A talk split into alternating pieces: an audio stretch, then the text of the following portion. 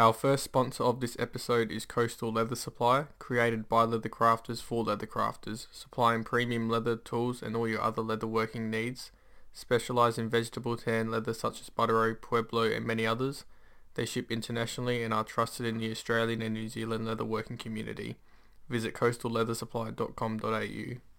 So welcome back to episode 21 of the Joseph M. Leather podcast. In this episode I have three returning guests, Aaron from Anvil Hide, Martin from Carswell Leather Goods and Rob from Integral and also one of the founders of Coastal Leather Supply. Welcome back gentlemen. Thank you. Thanks for having us. Oh, Um, yeah. So one of the reasons why I called this uh this meeting um, was so you posted something on Discord some time ago, Rob, about how you sort of stepped away from social media and really focused on your website and that sort of stuff, and you increased your sales, and I thought that was very interesting, as you know. So Yeah. Um, so for me, like my website, I, don't have like a standalone website. My website is Etsy. Um, so I operate on a on a marketplace. Um, so when I say like I'm moving away to work on my website, that's I'm working on Etsy for me. Um, but yeah, like we were talking earlier, how we feel like some people feel like they see this big social media following and that's how you get all your sales, but um, that's not necessarily um, how it's worked for me. Um, do you want I'll, to? I'll chime in a bit, but I, I would agree with Rob for sure. Yeah. Um, yeah, like the social media stuff only is probably like 15% of my sales come from Instagram people. The rest is direct contacts through my website. See, that's like in, it's like completely how counter oppose how I think when a lot of new people, I guess if I would call myself a new person in leather work, but especially like the business side of it, you think like you have to have like a huge following. Um, yeah, it, it's uh, Depends on your ego. Yeah, I wouldn't be fooled by the numbers personally. Um, Yeah. Yeah, you, you, you can have a look at somebody's followers and, and see 50,000 or whatever and assume that um, that they're absolutely off their feet, but that might not be the case. And then you can see someone with less followers and, and they might be really busy. So it's just the way that you market, but I wouldn't necessarily equate followers to um, busyness or dollars in the bank. yeah. Exactly. Yeah, sales is a different thing. Yeah. So, I guess what would be your advice then, gaining that traction? I'll let Rob go first. um, yeah, well, for me, um, like, because Etsy is is very search engine optimization based. Um, that algorithm is influenced by how many people are just visiting your store. So for me, all I need are people to click my social media link to go to my Etsy, and then Etsy goes, "Oh, he's bringing in a lot of traffic," and then it feeds off itself, right? So for me, TikTok is my biggest social media game, and I get a lot of. I got that initial boost from there that tipped me over the edge from like part time to full time. Um, but then like Instagram, I mean, Martin said just before that he had 15, probably 15% of sales through Instagram. For me, I think I've had two, maybe three sales through Instagram and I've been on there for like three or four years. Um, and it's cost me more in give, doing giveaways. Like being in the dog collars and dog leads, I get that many dog pages messaging me about, oh, we're doing a giveaway. Can you donate this? And it leads to maybe five extra followers and no sales. No, exposure doesn't pay the bills, man. No, not at all. Not at all. No, I, mean, I, I think you've got to realise that you know a lot of people that let's say your average punter who's not looking to buy or just just your average punter out there, they're looking at Instagram as a form of entertainment. So, you know, they're not necessarily looking at it as a shopping platform. Now, it can do that. We know that it, you can buy off Instagram, but at the same time, you got to realise that probably people that follow you, they're probably just interested in what you do. They like what you do, but they might not necessarily be ready to buy. So you you got, you got to hit you got to hit the buyers from another angle, I think. But it is it is good to have. Um, yeah, I, I would personally like to. I, I'm full time. I, I do Anvil Hide full time and then some, uh, and I'd like to be able to post more, but I just find that I don't have the time. Yeah, it's a huge time commitment, man. Like Yeah, running, doing social media posts, like it's you got to put time out of your day every day to try and work on it.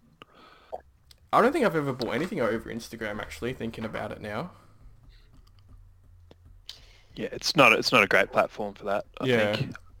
I think what I generally use like Instagram for is to show people the behind the scenes sort of stuff, show them what sort of efforts go into making what I do, Mm. and then they can get an understanding. And then if they're like, all right, he puts a lot of effort in, I'll go to his website, and then his website's just my website's literally just a contact page. It's just got Mm. an it. It's just contact, fill out a form, send it to me, and ask me about a project. The rest of it's just pictures of stuff I've already done yeah, and that's where I get all my work. yeah, People just go on there, they're like, all right, he does good work. I'll send him an email and ask him a question. yeah. And that's where I get my work. So yeah. So you'd pr- you'd probably have someone that that probably has watched uh, 50, 50 of your videos or has followed you for X amount of months. They've seen that you're serious. They've seen that you can produce a really good um, product, and then they'll contact you. Um, Yeah, yeah. It's a very slow burn process, I think. But yeah, who knows how much Instagram has, like, influence has on the final result of that. But Mm. it's hard to tell. But yeah, I think it's a useful thing, but I don't. I think people put a lot more weight into it than they need to. hmm So, uh, let's, well, I guess let's, about your experiences from going from zero to where you are now. So not so much the products themselves, but how did you advertise them to gain traction? Mm, let Aaron handle this. He seems to be the advertising guy. Yeah, so I, I I obviously, um, I obviously, well, not obviously, but I do advertise um, quite a bit. I've done it from from the start. I didn't do it right from day dot, but I pretty much did it. Um, I did a few months without advertising, um, trying to do everything organically, build up um, word of mouth, you know, and I, I was selling to friends and family and all that stuff. Um, but I still had a full-time job at that time, and I was getting, you know, um, very little sales through that, um, mostly pity sales, you know, from friends or family. Yeah. Um, so I reached out to a friend of mine who um, is a copywriter, and um, I did a bit of experience in um, copywriting a few years ago as well, and we put together um, like a, la- a, a sales page, a landing page, um, specifically for belts, um, which I, in the sales page, explained the difference between store-bought belt with the cardboard in the middle um, of the two PVC leather, in, you know, versus a full grain um, harness leather or a bridle leather or something. And I, I basically ran that, started off with a very small budget per day and, and sort of built from there until the point where I could quit my job and, and I did that back in October. Yeah. Well, like I mentioned before, you're it, it's it's very successful because it's on like my I, I see you on my Instagram, my Facebook, I see you on Google. Um, Yeah, I mean that's because it's targeting you because you're interested in leather, so it knows your it knows your interests. yeah. Um, so it, it is targeting you. I know also another thing as well because uh, they say that to have your picture of what you look like on your so people know what you look like because it's easier for them to. Uh, well, I guess because they so they can see the person behind the product. That's one thing I'm, Yeah. I'm I haven't done yet.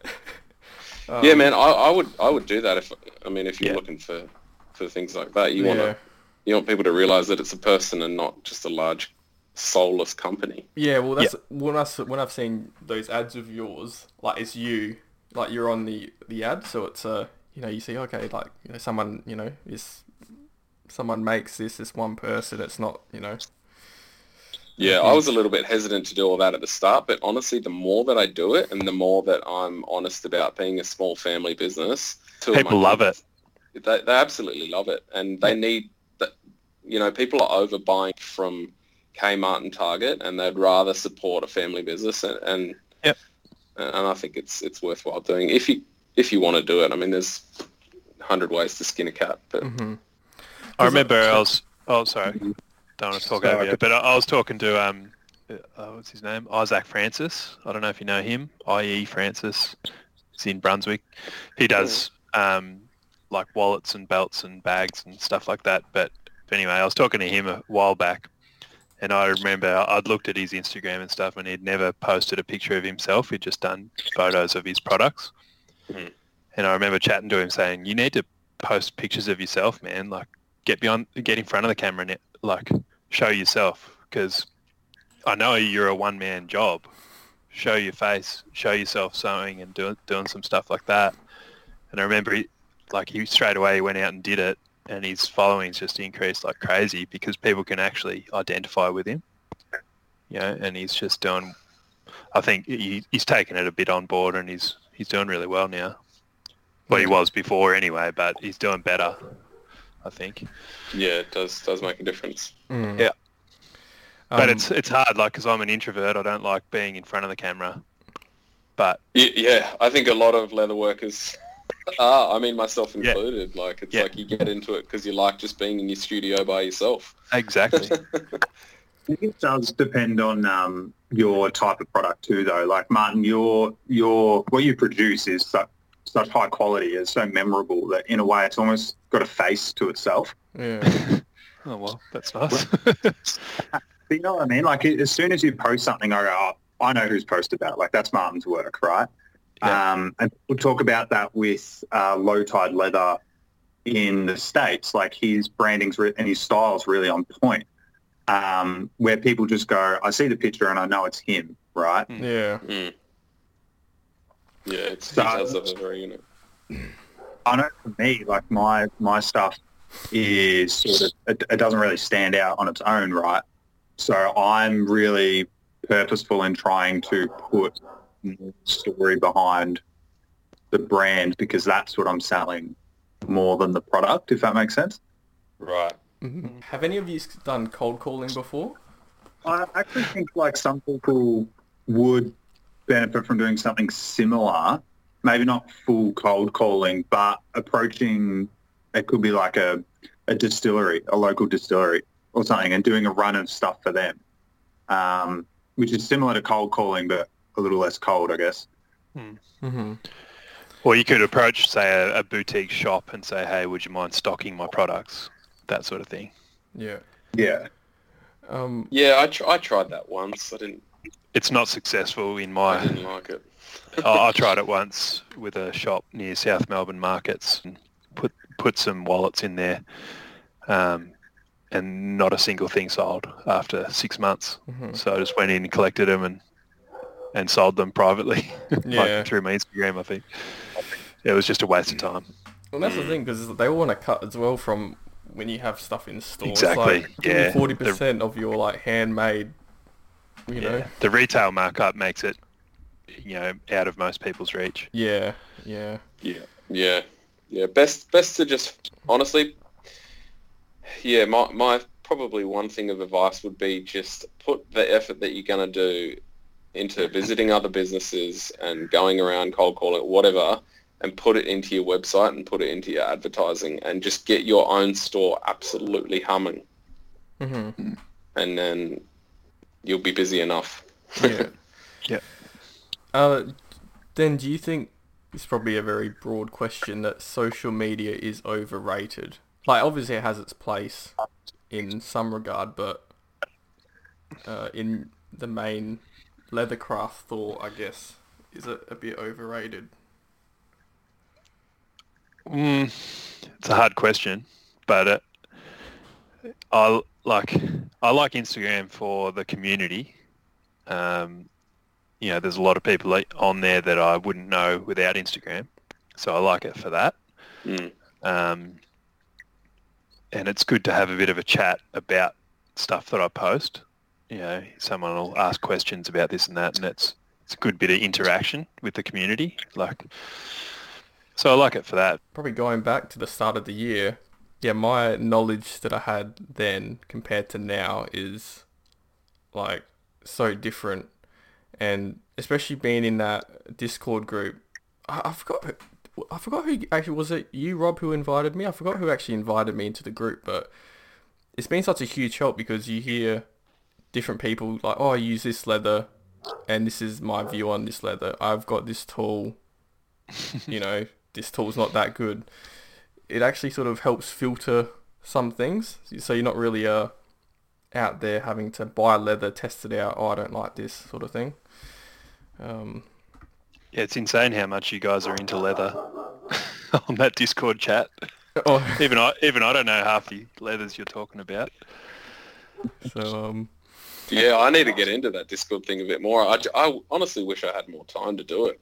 Um, Yeah, it's a big time drain.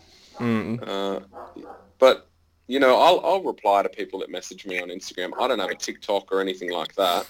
Um, but um, it is good to have, especially if they're people that you can trust and you know their work. You know, getting their opinions like you can on Discord. That's pretty invaluable. For sure. yeah, Rob. Actually, what's your experience? I'm sorry, I keep coming back to this, but what's it like having such a huge TikTok following? Like, this is Yeah, how many follow- followers have you got, Rob? It's like 190,000 or something like that. Yeah, about that. It's It's like a it's- country. not much. Has, I don't know. Not much has changed really. Uh, it's it's less uh, interesting than what it looks like, to be honest. Mhm. Um, most of the people on there, it's it's like we're talking about with Instagram. People aren't there just to look. They're not there to shop. Yeah. So Mm. and they, and they love to look and they love to click on your link and explore who you are and what you've done and things like that. But the the sales aren't really there. Like you get a like occasionally you get some and that and that's fine, but it's certainly not enough to sustain yourself. Mm-hmm. That's interesting. Even with that many followers, it, it's not enough to to go full time. It's different. It's a different niche, right? Like it's Yeah. so. I did promote my Etsy, and then Etsy boosted my algorithm, and and that's probably what pushed me over the edge. Um, it's hard to say because at the same time, I really reworked everything. Um, but I think I've just pulled up the image of what I shared uh, like a month or two ago. Um, that probably explains it really well. My my revenue had gone up three percent this is all based on 30-day windows. So my revenue had gone up 3% from last year, but my visits were down 70%. So I had less visitors and more revenue this year. And this year I haven't focused TikTok. Like I haven't posted in a month and a half right now. Yeah. So I've got less visitors and the same amount of money for less work, right? Yeah, Because I've right. put into my search engine optimization on Etsy because it's a marketplace, so I need to compete with other people.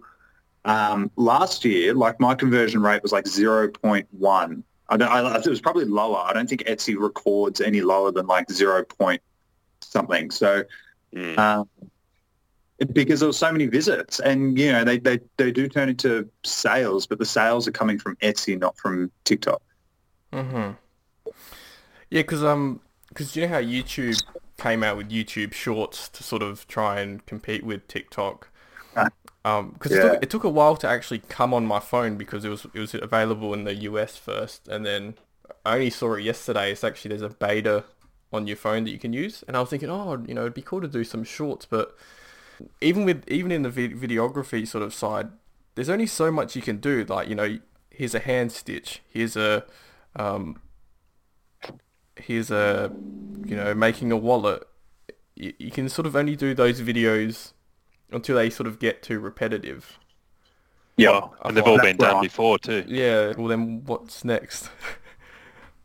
Making that back. Yeah, so my angle to to differentiate myself is one, my medium. So I'm using TikTok and YouTube where they're 13 minute long videos, which I can't even watch as someone who's into Insta, uh, into leatherwork. Um, or Instagram where they're just photos or they're, you know, four or five minute IGTV videos. the beauty of TikTok is you can make them as short as you want. So I've started to work out now. If I've posted a lot of wallets with a lot of stitching, I'll start to post those videos as sort of 30 second long ones as opposed to the full 60 seconds because I know people have already seen it. So I'm trying to be snappier, get through it quicker. Mm. But that is something. It's like viewer. There's a there's a name for it. It's like viewer fatigue or something like that. Yeah. Um, that's do. like because all the steps are quite similar like even if you're stitching like i don't know a bag or a wallet is still you know a saddle stitch is a saddle stitch sort of thing um Yeah, unless you're doing like an ASMR experience of like slow-mo sounds, you should just speed up, like just do sped up videos to show how much work goes into your stuff. I think that's a good Mm. way to do it, Yeah. which I've been yeah. I've been doing a bit of lately, and people like that because they don't have to sit through oh yeah yeah minute minutes of watching you do excruciating stitching or something. Yeah, Is I think that- I think a longer video is fine if you've got dialogue. yeah. True. But if Yeah. it's just background music and you hand stitching, man, you better put that on five times or six times. Otherwise, Yeah. people are. Yeah. I mean, they'll just flick through. They'll go to the next video, and that's it. You know. yeah so i guess we sort of covered this growing organically i don't know how you'd yeah how would you answer that growing organically Well, let me have a little little go at this.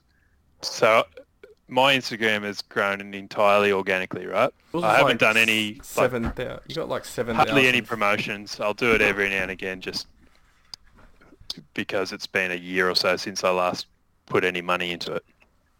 But mainly it's just I started off for the first year I probably only had 300 followers or something like that. And then it slowly built up.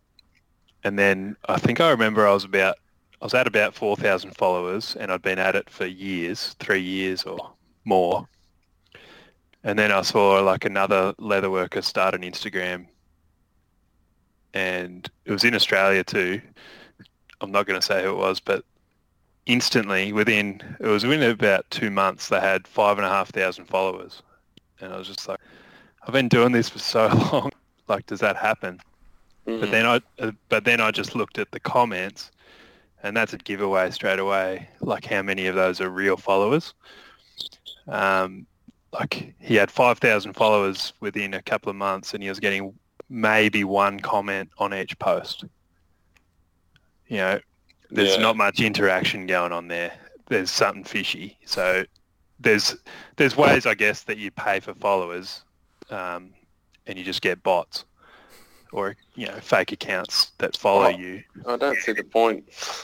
No, well, it's, it, it's more of an ego thing, I think, or a, um, a bragging sort of thing. Because, you know, I'll get 50 comments on a post or something. Half of them are mine replying, but it's it's good interaction. There's a bit of back and forth. Yeah. People giving me feedback and stuff like that. Mhm. And you don't see that on people sometimes, even if there's they've got 20,000, 30,000 followers, they don't get that many comments. So yeah that's Mm. sort of what I value is that interaction hmm with the followers. Mm. Yeah. Well, if you look at if you look at, I mean, if we're talking about followers, look at my followers. There's, I think I've got less than fifteen hundred, and I'm doing this full time. Mm. Yeah, that's awesome. Um, more more than full time. I'm doing this probably 50 hours a week plus. Um, so, you know, for me, I guess the the argument, well, not the argument, but the different methodology of like growing it organically um, versus um, paid, which is what I'm doing, is you can grow it organically, um, but it might take longer. hmm Uh, whereas it, it might be worthwhile to put a little bit of money into maybe boosting it to where you're getting sales, but you're not necessarily getting followers. Like, yeah, I mean, it's kind of what we've been talking about, but, but followers doesn't mean sales. So what do you want more, followers or to be busy? yeah Exactly. okay. Well, you're what I wanted to say was you're probably going for like bulk customers, right? You need more Absolutely. numbers numbers of customers is what you want because you're you're not you're not getting one one or two customers that are ordering lots of things. You're getting lots of customers ordering individual things, whereas I'm the other way around. Yeah. Like because I'm doing just custom stuff, that takes a longer time to make, I, I only need a handful of clients to keep me busy for months. Mm. So for me, it's just about um, cultivating the right types of clients and Mm. keep keeping them happy, doing doing right by them, and that's it. That's all I need to do. because I know that you, we when we spoke, you said that like you really struggled at the start. When what was the point where you you it sort of you, you sort of hit that okay I can actually do this full time. Like I can actually make a living off this. Was it Well, I didn't make a living off it for the first two years. yeah I was going backwards for sure, trying to do. So I started off trying to do wallets and the same stuff I see most people when they start doing leather work, trying to th- think of the new latest and greatest wallet design that you think you're original with, but then after a while you figure out someone else has already tried it. everyone loves that. I think like most people Yeah. have listened to the pod that podcast. They love that part. yeah, I mean, it, yeah, you're not original. No matter how original you think you are, every possible wallet design's been done. And that's what I was trying to do. And I was trying to do it quick. I was trying to do it fast. I was trying to do like laser cut leather. It's all just a waste of time. You know, if you're going to use a luxury product like leather, just do a good job of it. I think that's sort of, and then I just, I just started getting interested in the trade craft sort of too, you know, like the technical stuff. And that's still what excites me is like getting that super technical detail down. And so every time I go in the workshop, I try and outdo myself. Like every single time, I'm trying to beat the last technical thing that I did and try and do it better. Mm. And I don't know, that's just sort of a little game I I play with myself. chime in on that with Martin. Um, recently, Martin sent a guy to me, and he, Martin, you messaged me and said, "I don't want this job because I don't think I'm going to learn anything off it." And Oh, I really? think that's fumes for Yeah, how yeah. you operate and what you do. True. Yeah, I get bored easily. So um, yeah, I think that was was that the one for the um, coffee machines. It was either that or the the cop wallet guy. Ah, yeah, yeah. Yeah. I think it was that one. actually. Yeah, when I, when I made that that little handbag, I was like, I feel like Martin Carswell. Like I spent like ten days working on it. I was like, okay, this is what it feels like to be Martin. like this the stress, and I was like, I was thinking of that natural veg tan briefcase you made, and like you can't get any spills on it. I was like, oh, like I'm so glad I'm using blue leather, not like Yeah, yeah. Oh, it's getting a bit too much, you know, like stressing myself out all the time yeah. with these custom things, trying to prove myself to myself that I'm good. Um, I don't know. I, like I think at some point I'll try and back off a bit and just do good quality work Get that's some, not super fancy. Get some Yeah, thicker just- dyes. Oh well, I don't know if I'll ever go that far, but um, you know, just t- tone it down a bit Yeah. and, and actually start making my own products Mhm. to my own designs where I don't have a client telling me what they want because Well, that's not right, often right. often the best. Res- like what I would consider the best result is not what they consider the best result. So I'll, I'll do what they want every time. Mhm. Yeah. But yeah, it's not. But they don't the understand uh, the ins and outs of what makes a good design necessarily. Just because No, they're paying that's true. doesn't mean they're the expert. Like, No, that's right. But because they're Yeah. paying, I'll do. I'll, You have I'll to. do. You have yeah, to. that's right. I'll fulfill their needs first. yeah. That's a good point, actually. Um. Could I um, just maybe ask you guys? I mean, I'm I'm pretty familiar with Martin, and, and you're like a low quantity guy. Yeah. And really larger order with one customer. Hmm. Aaron, you, so and you're trying to do higher numbers with higher Yeah. numbers of customers. Is that right? Yeah, well, it's just worked out that way. But yes, that that's kind that's currently what's working for me. So, Mm. um, yeah, I'm sticking to it. It's Yeah. pretty smart, And man. then, so, but for me, my I'm working more with businesses than people. Um, so I'm getting one order for a high quantity of items. So I think it's good that we, we've kind of got like three different approaches here. That's why I picked these three. Yeah, yeah. Yeah, so tell us about your approach, Rob.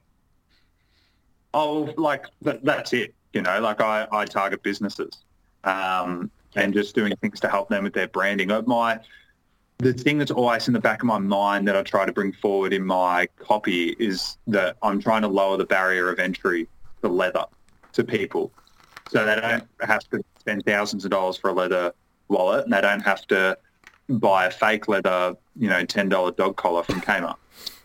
Mm. True. Yeah, so you, some of your stuff is clicker die, right? Like where you can manufacture, essentially. Basically all of it is except for like you know the desk mats um Yeah, yeah. actually- The odd custom job.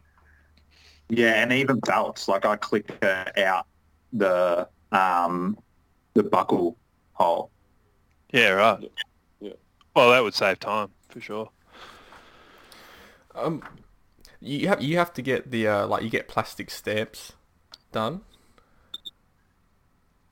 Rob, i get brass oh, do you? You get the brass ones for your clients. You don't. nothing uh, nothing drives me more insane than waiting a week for a stamp and then breaking it Yeah. so Plastic stamps break, do they? the acrylic ones if they've got finer lines in the the um in the design if it's quite a fine line and i've got to do 100 or 200 coasters it might Uh, break on the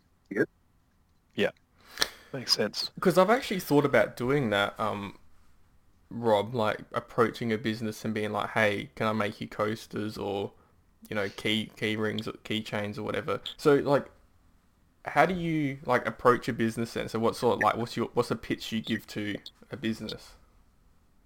So I don't approach anyone. They I get them through Etsy with um, my keywords that I optimize for.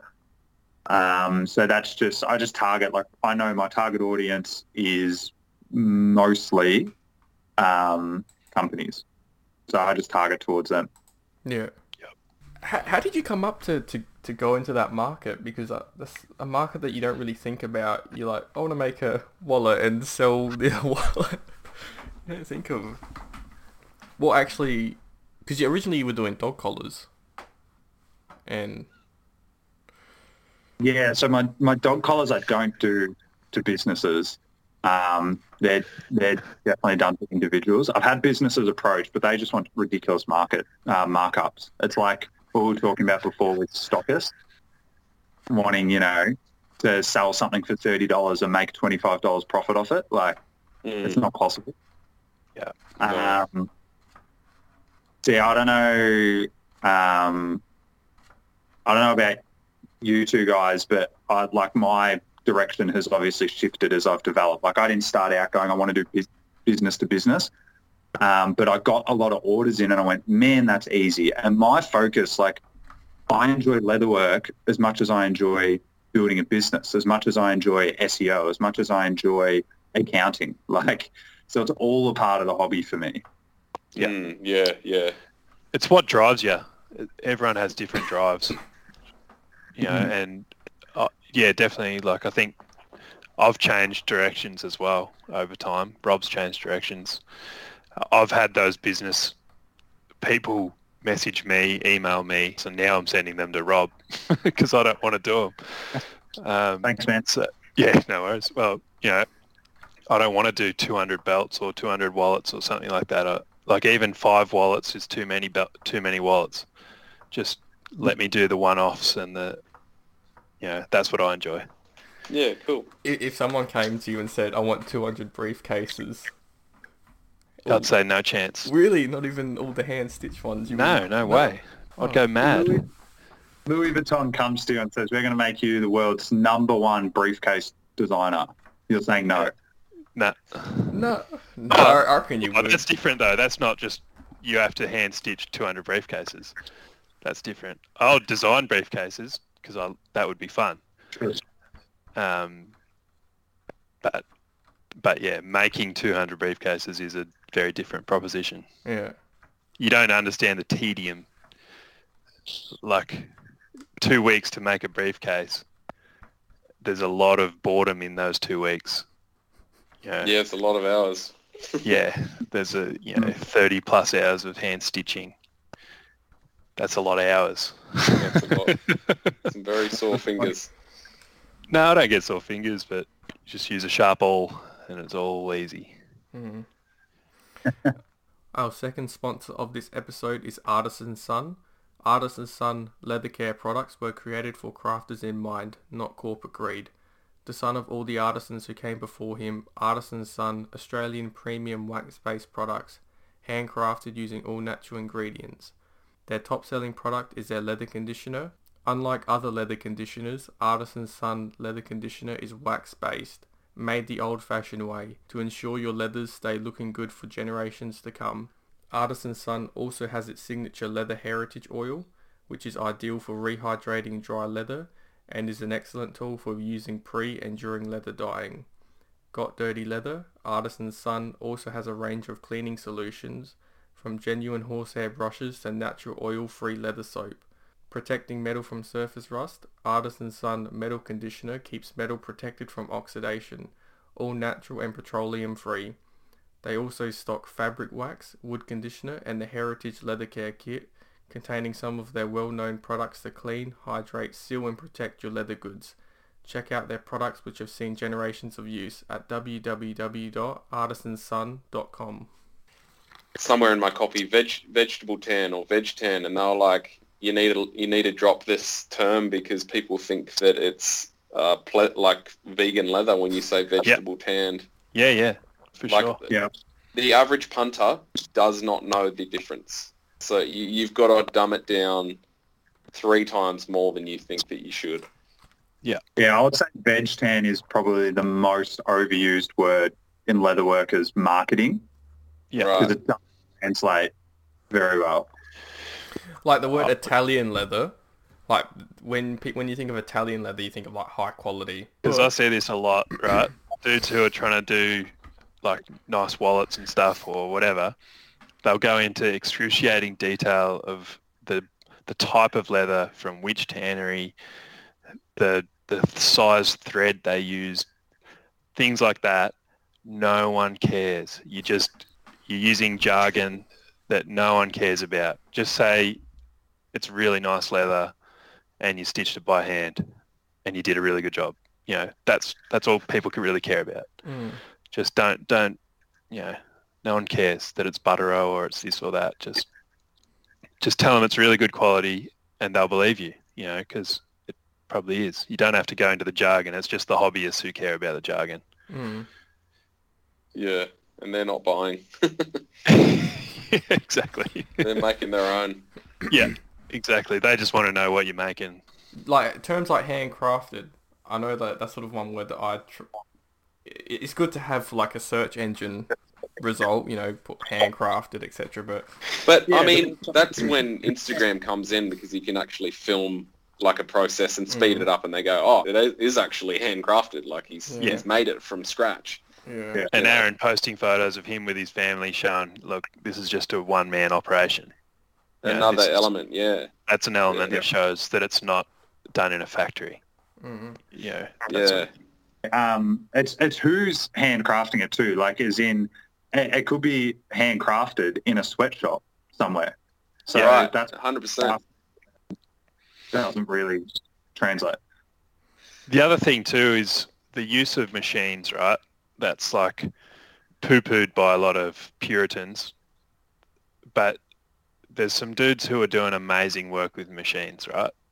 Like Hmm. sewing machines, for example, like Niwa Leathers, like he's, he's, he uses a sewing machine on everything and it's incredible leather work. Mm. Like Nichols in London, his briefcases and everything, all machine stitched, incredible. Um, the fact that he uses a machine just means he can make more products. A- Mm. you know, uh, the, you can argue about the quality of a saddle stitch versus lock stitch. That's fair enough, but is a briefcase really going to get beaten up like that where it needs a saddle stitch? Probably not.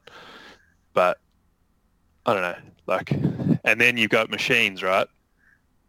So the simplest machine is like a wedge. A wedge is a machine, and that's a knife edge. So when we're using knives to cut leather, we're still using machines. You know, you- it's all just jargon. And when people, I don't know, people say people, I've seen people say that not a single machine touched this leather work. And I'm like, well, you used a knife. That's a machine. Just, just say that you you took a lot of care when you made it, and just get that sort of message across. You don't have to get into pedantics like that. Um, yeah, that's one machine that I would actually really would want now is a, a bell skiver because there's so much things that you are limited by not having a particular machine. You know, like I would love Yep. to be able to just, you know, do some turned edges and just like stick it through the bell skiver and just not worry about having to do it all by hand or, you know, briefcases or um, gussets. Um, For sure. Yeah. Bell skiver's a good one to have. yeah. Uh, it's a time saver, but it's good to have the hand skills to back it up yeah. um, as well. Should you have a better website, do you think?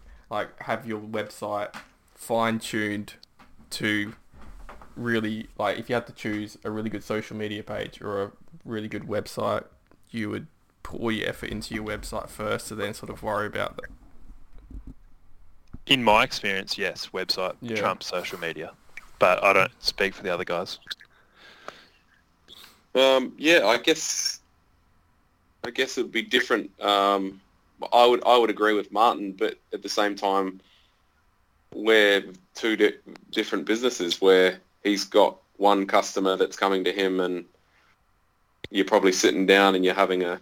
I mean, you'd spend what a month with a customer. Yeah, pretty Take- much. Take about a month. It's like the backpack Um, I just did. It took me five weeks to make it, and we talked for a couple of weeks before that, and it had been going since February, and I only just finished it last week. Did, Yeah, Did you do a prototype for that? No. Was- You didn't? Wow, okay. No. You'd be here till February 22. Yeah, exactly. Yeah, exactly. Like you can't. Don't, who's got time to make a prototype of a bag that takes five weeks to make? Yeah. Yeah, it's just you just got to get in, get it, get it done. Trust yourself. Yeah, that's it. but um, yeah, to to continue, I, I- think, well, for me, I, I put my effort into the website because I advertise my website. I don't advertise my Instagram. I, I couldn't really care. I do have Instagram. It, it's fun, but at the end of the day, a website, I want that thing to be really pumping because I want the general Australian to go, oh, I've got to buy dad a gift for his birthday coming up. I'm going to get him a belt and then them type in Australian belt and my website comes to the top. That's Yeah. what I want. So I'll Yeah. put all my effort into making that a reality um, rather than trying to do it through Instagram because, you know, the 60-year-old grandma of, of four isn't on Insta going, Yeah. And she's not going to find your, you know, DMs and message you and ask you for the price of a belt and then organise a sale through that. Like it's just Yeah. clunky. You can't. Like it's really clunky. Yeah, so I'm tr- I- I'm I'm thinking, what's multi generational? If they can handle Google, then they'll find me, and that's my Yeah. t- my little angle, I guess. Mm-hmm. Yeah. Because I've noticed that on Shopify on the uh, on the app you have, you actually have like a like SEO sort of you have like an SEO section, and I've never touched it before because it's like I'm sort of new to that SEO sort of thing. Like, how does how does that work? You just have to do you make an ad and then Oh, like like like basically Google likes certain things on your website. It wants it wants you to constantly be updating. It wants Mm. other people's websites to backlink to your website. Um, it wants fresh stuff. It doesn't want copied text from somebody else. It'll it'll find out that it's copied and it like it wants original text. Um, it wants visitors. What else did it want?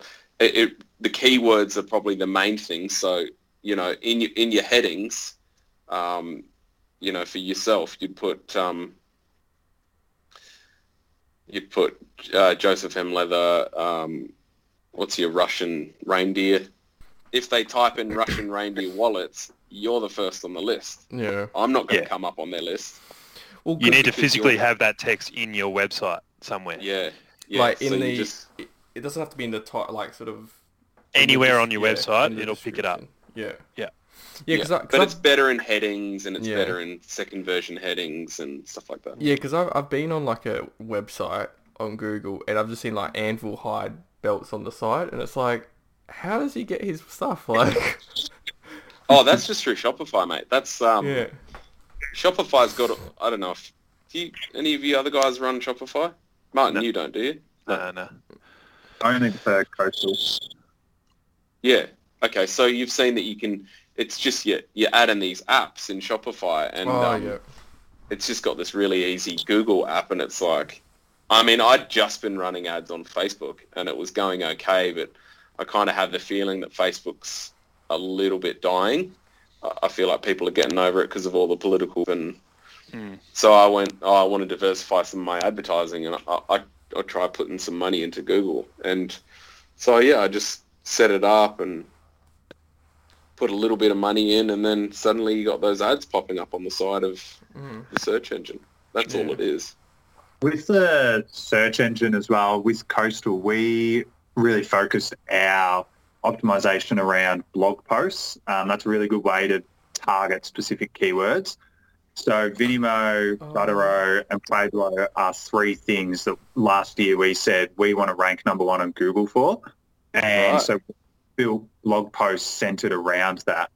Um, and that's insane. Like we have more visitors a week from the United States looking at Buttero leather than we do Australian viewers, right? Yeah, Just right. because because there's more of them on Google.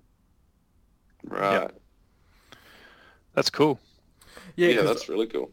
Because yeah, because I was oh that's actually really good because I thought like blog posts were like dying, and and it's true because like when I've typed in Buttero, you're like the first person that sort of comes up, or like Pueblo, on Google. That's actually really good. Uh, Yeah, so he's ranking really high for those keywords. yeah, So anyone that's seen a Buttero wallet on, on um, let's say Little King Goods' Instagram, they go, oh, I know the word Buttero. They'll put that in, and then suddenly they're at his website buying stuff. mm. That- that's the beauty. The, the thing with blog posts dying is that they have died basically for people. Like for me, it, this sounds really harsh, but I couldn't care less if people read the blog post, if they get anything out of it. For me, it's purely to rank for a keyword. That's Yeah. an issue with Google and a user experience issue that they have. And, and for me, I'm just utilizing it to help grow a business. that's Mm. Yeah. smart. Yeah, it is smart. I think, yeah, at the end of the day, I think website optimization is awesome. The only thing I do is upload photos every now and again.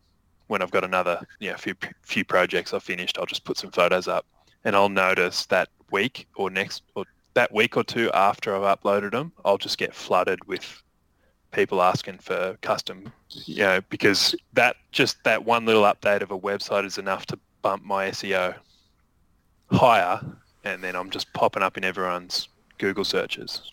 Yeah, So, you know, if I really wanted to be getting more clients, I'd be updating like every week. But, you know, my books are closed right now, so I don't need to do it. But is it i- is that does that help better if you actually have a physical address to your um as long as I think if you have the keywords in your website, like Melbourne, Australia, or Adelaide, South Australia, if you put that on your website, that would come up in a Google search. yeah okay It You does can also, you, sorry. Oh, you you go, go. Aaron. I was just going to say, does- you, you, I'm out. It's all you. It's all you. um, I was just quickly, you, you can rank on Google Maps as well. Yeah Ah. yeah yeah that so, one So you can get in the map pack. So when somebody searches Adelaide leather, you're in the top sort of thing. So that's another area. Um, yeah, that's all I'm Yeah. saying. mm. Okay Oh, I forgot what I was going to say, but I just wanted to add something to the SEO with the social media and ranking on Google for that. Um, before we came on, Martin was talking about, uh, was it the EcoStick 1816C. Yeah. Yeah, so I Googled that and someone's Facebook post came up.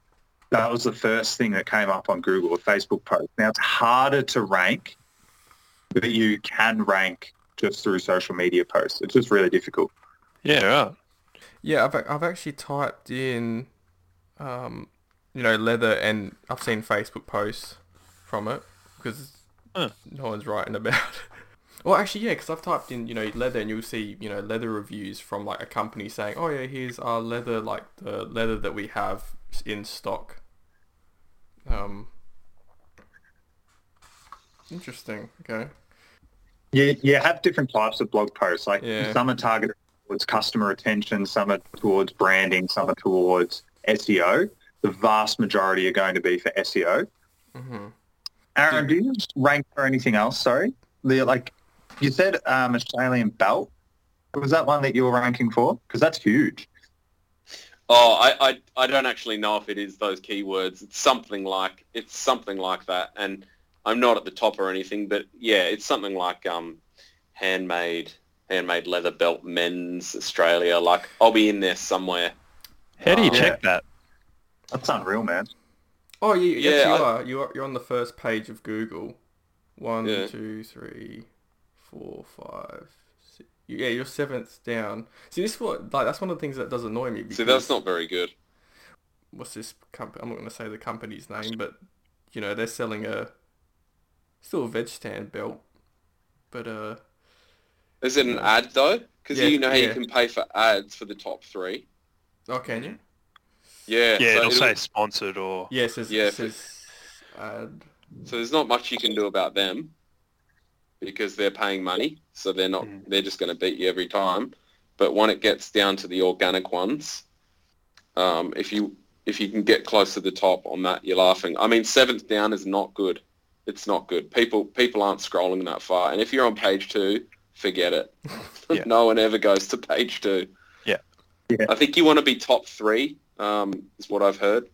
But it's very Oh. hard to do. If somebody's got like a, a pole position and they've got all these backlinks to their website and they've been blogging for 10 years, it's very hard to knock them off the perch. The drop off is really drastic. It's like for the top number one spot, you'll get 75% of clicks. Number two is like 15%. And then Right. you're in the single digits from there. There's just Yeah. like, are there any clicks? Yeah. So that so when you so when more people visit your website, that will just bump you up. Is that how it works? Oh, it's so Yeah. complicated. Yeah, there's, there's- a, But when you're talking something as broad as belts or wallets, like good luck getting to the top. But a really general term like leather backpack, forget it. Yeah. Can I change tack a little bit? Because we've been talking about social media. How about we talk about print media and getting like exposure through that? Because like I've never attempted it. It's possibly something I'll try and look into in the future. Like I know print media is kind of dead, but there's like online print media. There's there's magazines and stuff that run online.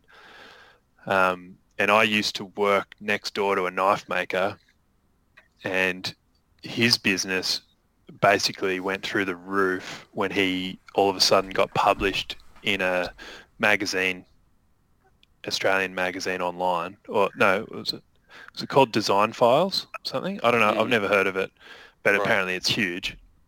And he got published in it, pictures of his knives and stuff like that. And he went from overnight getting hardly any sales to just couldn't keep up, had to close his books because he Wow. and then he had to take on employees, and then just went gangbusters from there, you know. And so that's like he had a whole procedure down pat for getting yourself into print media, and like so he had a press pack, he had photos, he had write-ups on himself. Um, all that on his website so people could who landed on his website could see that there was a press pack go in there he'd have interviews done with himself answering questions that they might want to put post in like magazines and stuff and you know that would happen often and so that's where he actually generated huge amounts of business for himself Mm. which I don't really see leather workers do, but I've actually oh who who did I see recently? Was it heaps good leather work? Um, I saw him um, in an article. Oh yeah, I saw that as well. Yeah, yeah. So you know things like that, he'll get a big boost out of that. Yeah, and that that's going to help his SEO a lot. Yeah. Be, because it, Yeah. you know if he's in an article of like a of a major um, magazine, then that that backlink is going to be worth a lot to his SEO. Yeah. Um, yeah, I've never done the whole print media thing, but I've got a friend with a similar story, not in leather work, but in um, um, in a similar kind of a different industry. But yeah, just got got in one magazine, and then suddenly it was like he had to quit his job. Was just flat chat for months. Is um Yeah. So so you'd write up you would write up questions and then just send them off to a magazine, or would you just cold call magazines and Yeah, I think the cold calling stuff is what yeah um, what you'd do. You'd, you'd you'd have everything ready for them so that they don't have to do any work. Send them a press release. Yeah, yeah, it's basically you know, a press bio. release, interviews with yourself, your whole backstory on yourself, Mm. um, photos, and then they just can run it because they don't want to do work. hmm I've never done it, and I'm probably not going to because I'm already flat out. So I'll just, it's you know, bet someone trying to start a business. It's probably a pretty good option. yeah home design magazines centered around builders. A lot of display homes and things like that want um, really high quality goods to put in the market magazines. Um, just to look good in their photos for their own marketing. Mm. Well, there's that other market as well as you said building.